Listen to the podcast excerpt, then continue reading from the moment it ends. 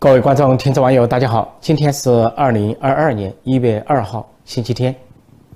关于栗战书消失这件事情，海内外议论纷纷，做出了各种猜测。栗战书是人大委员长，是所谓党和国家第三号领导人习近平的亲信心腹、习家军人物，而且是头号亲信铁杆人物。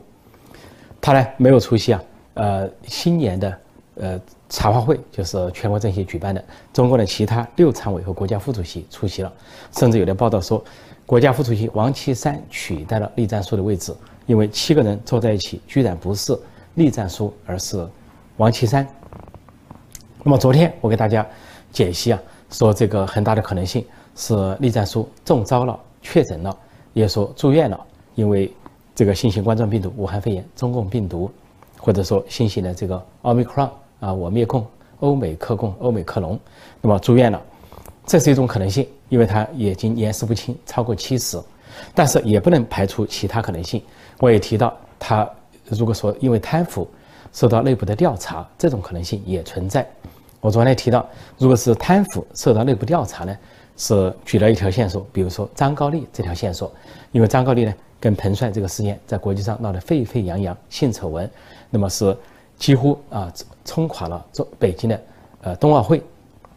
那不排除呢党内有呼声要查处张高丽，那么查处张高丽或者内部调查张高丽，就发现跟这个栗战书家族有勾结，因为这两个的家族都在香港，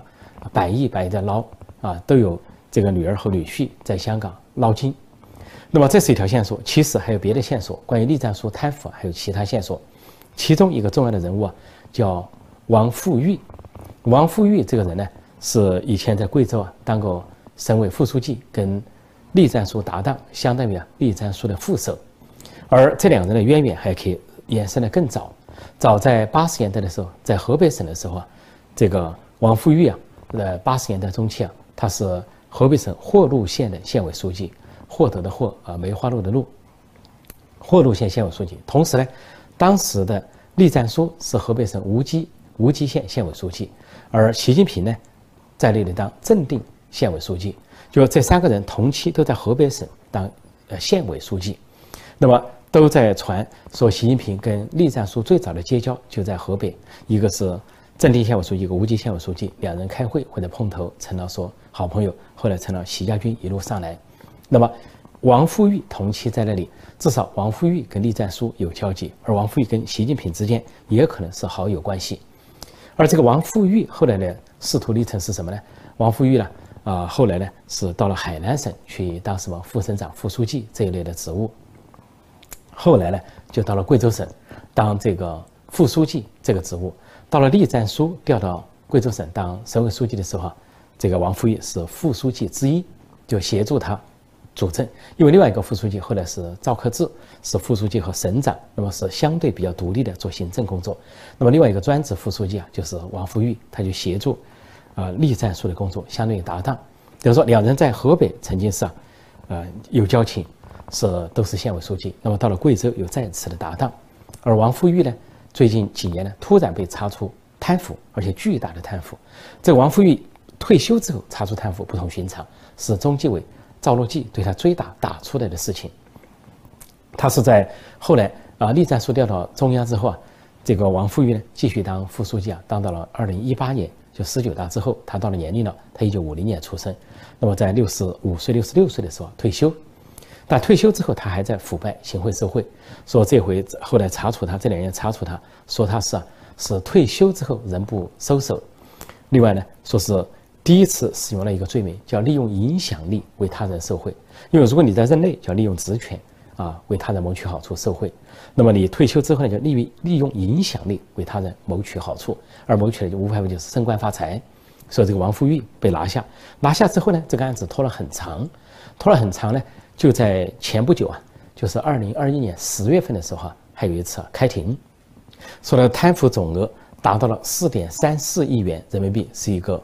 很大的数字，巨额的数字。呃，另外呢，说他在二零二零年都已经退休多年了，那一年还收受了一万呃一千七百万。这个受贿受贿款，说这个人呢，从给他算起来是从海南那边当官算起，一直到在贵州退休，一直到现在，说是到退休的时候就已经二十七年都在贪腐，整个官场生涯都在贪腐，然后退休之后继续贪腐，贪腐到二零二零年。那么，但是有一个奇怪的事情，那就是十月份对他进行公诉啊，而他自己表示悔罪啊认错，并且公布了他的数字之后，但是法庭并没有当庭宣判，甚至后来也没有下文，还没有宣判。按照这个数字啊，应该说对照之下应该判无期徒刑，因为呢，以前一些官员上亿啊，基本上都判无期徒刑。比如说，啊，国家统计局长、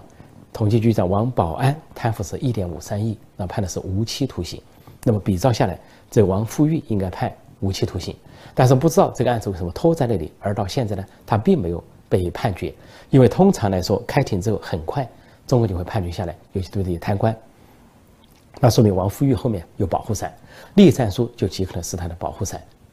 说这里有两个方向，一个方向就是赵乐际和中纪委在查办这个赵王富玉，但是另一条另一个方向，另一条线索就是，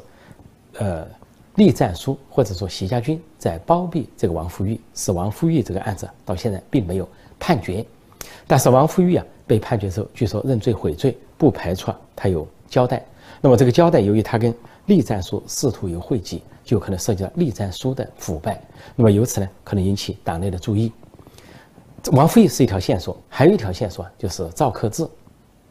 现任公安部长赵克志啊，前不久遭遇了个不愉快，就是十一月中旬十九届六中全会之后，习近平和习家军抢班夺权，突然安排这个王小红啊，抢夺了赵克志的一个位置，就是公安部党委书记的位置。一下呢，有一个公安部副部长，啊，一个特勤局局长，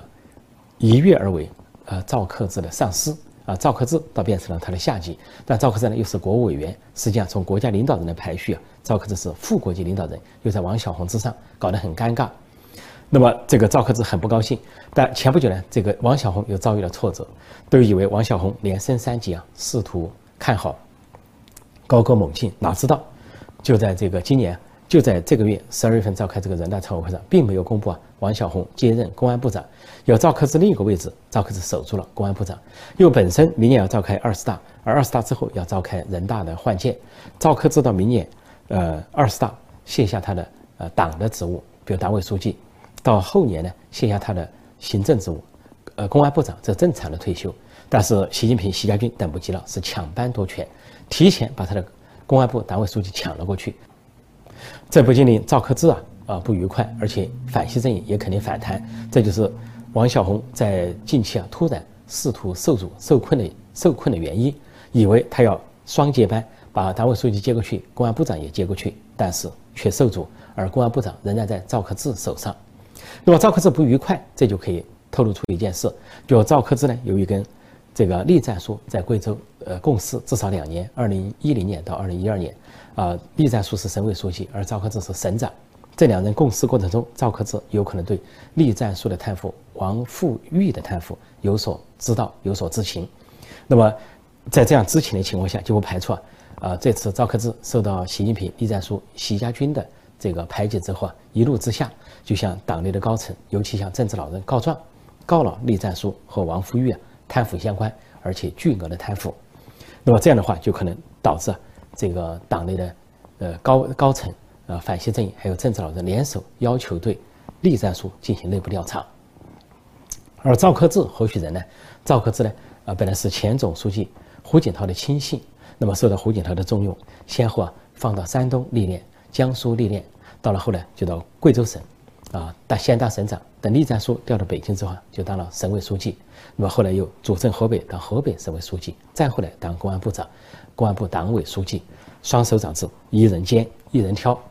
那么在这个时候呢，可以说，呃，赵克志在中国党内啊是一个重臣，是一个很有历练、很有资历、资深的重臣，没有理由在换届前他就被提前赶走。所以这个事情的爆发，必然激化了党内高层的矛盾，甚至政治老人也参与进来。所以，栗战书一个倒霉，有可能是受到张高丽的牵连；第二个倒霉，有可能受到王富玉的牵连；再一个倒霉，就可能受到了赵克志的报复。另一种可能，也可能是这个西派和反西派互相攻防啊，互相报复的结果。呃，其中一个攻防和报复啊，就是有一个回合，就是习近平方面突然逮捕了刘亚洲。刘亚洲是已经退役的上将，以前国防大学的政委。再早之前是空军副政委，还当过空军纪委书记，是前国家主席李先念的女婿，以自由派和支持改革开放而著称。那么他有可能在军中很有影响力，甚至可能在军中啊要密谋政变，要推翻习近平。所以前不久呢，传出啊习近平突然动手对刘亚洲进行了逮捕，说还逮捕了他的一个弟弟，可能叫刘亚书，是总参谋部的一个中将。那么如果习近平习派对刘亚洲动手，那么反习派就有可能作为反击，就查办，要求查办栗战书，因为栗战书在香港毕竟有非常显眼的百亿资产。他的女儿女婿啊，在那里非常高调，啊，又是豪华的别墅、豪华的办公楼，又是上市公司，又是这个宝马、赌马等等，在国外呢，也有这个空壳公司，说很容易被反西阵营呢抓住把柄。再加上如果王富玉的检举和赵克志的这个反击的话，就有可能让栗战书陷于某种内部的调查或者内部调查的疑云。如果栗战书受困不是因为中招确诊，呃呃这个隔离医学隔离，而是因为政治上的隔离的话，那对习近平是极为不利。如果栗战书真的在党内受到调查，比如说由中纪委、赵乐际开始对他进行调查的话，那一定是啊，党内高层的多数同意，甚至政治老人的多数同意才能够进行这样的调查，因为这将是一个石破天惊的事情，对现任的政治局常委。啊，现任的人大委员长、现任的党和国家第三号领导人展开内部调查，并且追究他的贪腐罪，那将是一个罕见的事情。所以我在头一天说可能性不大，但是呢，不妨摆出这种可能性。周永康是在卸任之后受到调查，他是当时政治局常委兼政法委书记。那么，如果栗战书在在任的时候就受到了调查、内部调查的话，那么这个事情在中国党内啊，那不仅是震动性的，那将是震撼性的。这个震撼呢，就可能震垮习阵营，对习近平和习阵营构成最沉重的打击。因为如果栗战书是以这种震撼式的方式被拿下的话，那么习近平的连任几乎就泡汤，也就是说他的连任就几乎没有希望。另外一个人物啊，也是习近平的一个看点，那就是陈全国，呃，新疆党委书记的替换。陈全国前不久才说继续。啊，当政治委员、新疆党委书记，但是突然又被换掉，换上去的虽然是习近平中意的一个人物马兴瑞，从广东省长调过去。啊，习近平中意他是两个原因，一个马兴瑞呢是跟这个呃彭丽媛，习近平的老婆彭丽媛都是山东运运城人，那么另外呢就是这个马兴瑞呢曾经表态支持习近平。二零一八年七月战争的时候，全国只有四个习家军，一个非习家军表态继续支持习近平，以他为核心，啊。承认了八个字，所谓“定于一尊，一锤定音”。其中这个非习家兵种就是马兴瑞，投桃报李，说习近平把马兴瑞安到新疆，算是一个平衡。但是陈全国被调离新疆之后，结果将如何？如果陈全国是进一步说将来要进入政治局常委会，传言之一，要去受习近平的支持，他是习近平的爱将、宠臣、盖世太保的头目。啊，习近平极左路线和国家恐怖主义路线的忠实的执行者或者忠实的走狗，那么他要进入政治局常委会呢，就算是习近平的权力啊权势熏天的表现。但是如果陈全国到了北京之后啊，他是平级甚至是明升暗降，甚至掉为一个虚职，那就说明习近平走推势走下坡路。因为陈全国不管他担任哪个职务，比如他政治局委员，他如果担任一个人大副委员长的职务，就张春贤模式。那相当于啊，明升暗降。如果当一个全国政协副主席的职务，那也是明升暗降；或者说当个全国农村的工作领导小组的副组长这么个职务，那就更相相当于啊是变相的降级。所以这些情况一个出现的话，那就是对习近平不利。所以呢，不仅栗战书最近的状况是一个看点，陈全国最近的呃职位走向也是一个看点，就可以看出习近平的权势走向是走上坡路还是走下坡路。不过，在最近的中国党媒党报上，继续呈呈现一下相互矛盾的情情况。一个是习近平、习家军、习派这边极力的捧抬习近平，又发一个文章说习近平在十九届六中全会上的一个讲话全文，啊，说其中啊九次提到毛泽东，一次提到邓小平，对江泽民、胡锦涛只字不提，然后对自己的执政九年大吹大擂。这是他自己的文章，似乎想说明什么，或者想说服反对派，但是呢？党媒党报呈现的更多的声音呢，是现在有三个变化，一个两个变化呢，我前段时间提过，第三个变化呢是一个新的一个势头。在前两个变化就是十九届六中全会之后，更多的提的是啊学习贯彻十九届六中全会的精神，而更少的提法是第三份历史决议，给人的感觉第三份历史决议刚一出炉啊就被降调降温，冷藏甚至束之高阁的感觉，就是习正也在提第三份历史决议，而反习派几乎不提这份文件。那么第二个舆论变化就是啊，反习派或者是党媒党报的很多方面呢，比较少的提到什么四个意思两个维护，因为四个意思两个维护啊，都是对习近平有利啊，什么维护习近平的党内核心地位，或者说。呃，看齐意识、核心意识也是看齐习近平，以习近平为核心，这个提法在减少。那么现在又出现第三个变化，那就是提习核心。有部分的媒体啊，部分的文章、部分的报道还提啊，以习近平为核心的党中央。但是呢，更多的提法呢，不提习核心，就直接提党中央。很多说法就是在党中央的坚强领导下，而不是啊，在习近平为核心的党中央坚强领导下。那么我也提到过李克强讲话中啊。就这方面比较多了。李克强讲话，更多的讲的是党中央、国务院的部署，或者党中央、国务院的决策，或者党中央、国务院的领导。而国家副主席王岐山也直接说，党中央的坚强领导，甚至把改革开放贯通来说，说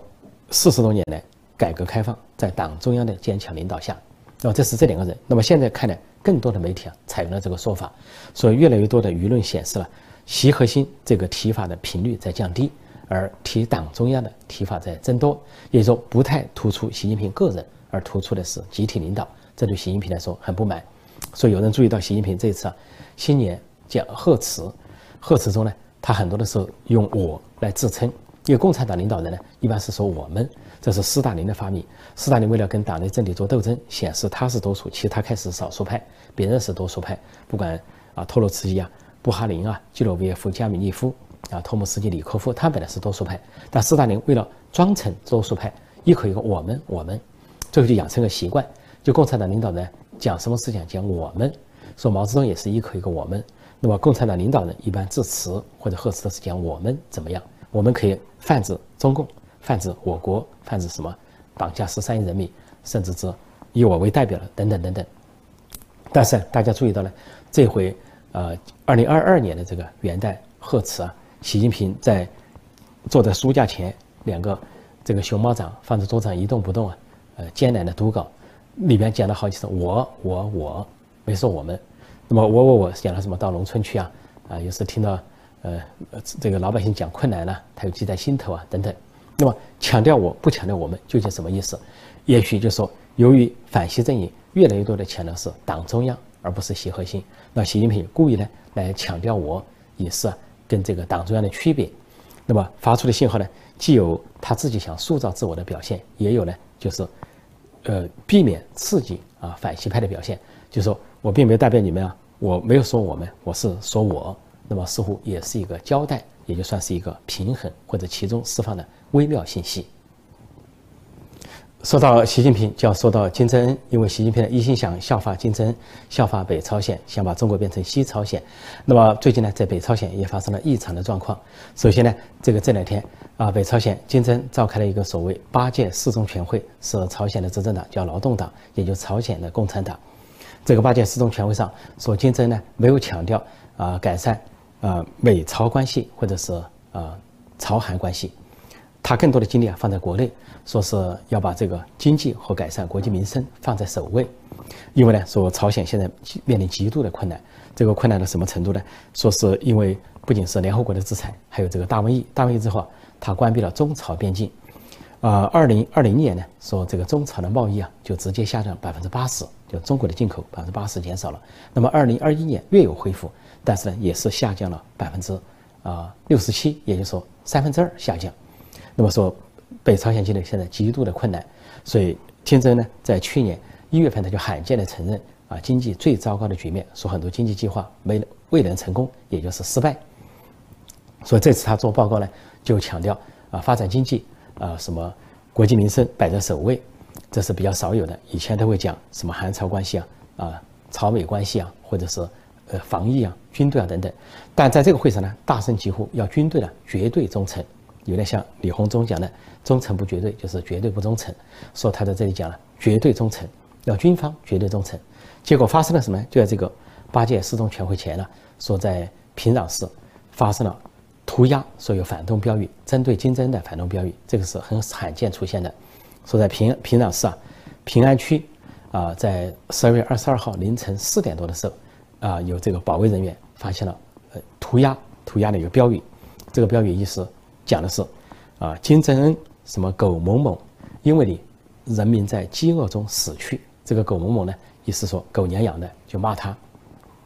那么在北朝鲜这个非常罕见，平壤又是经过家庭筛选的，说是好的家庭，忠于执政党忠于金正恩的家庭才会留在平壤，其他的所谓有嫌疑的说反动分子的家庭呢驱逐首都，那这个事就更罕见了。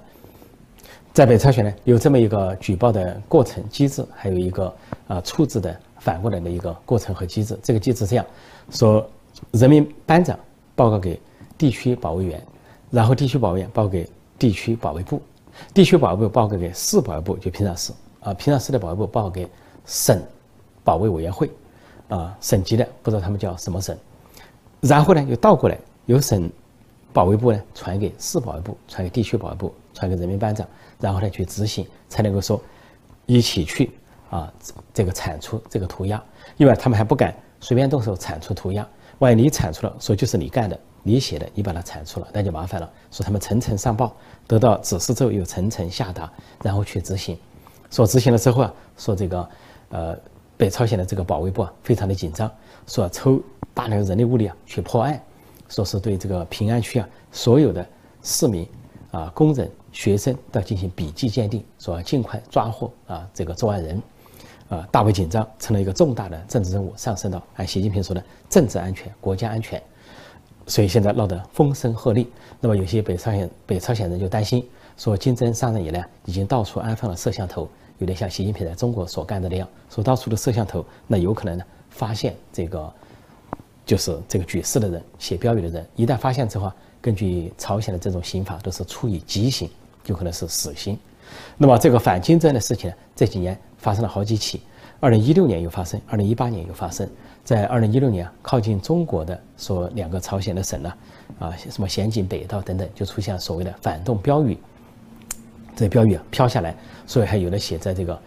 呃，他的这个钱币的纸上，一些反金正的口号。二零一八年呢，也出现了类似的情况，有标语，有涂鸦，啊等等，说还有军方的人参与，说有个军方的参谋长被发现之后被处决了。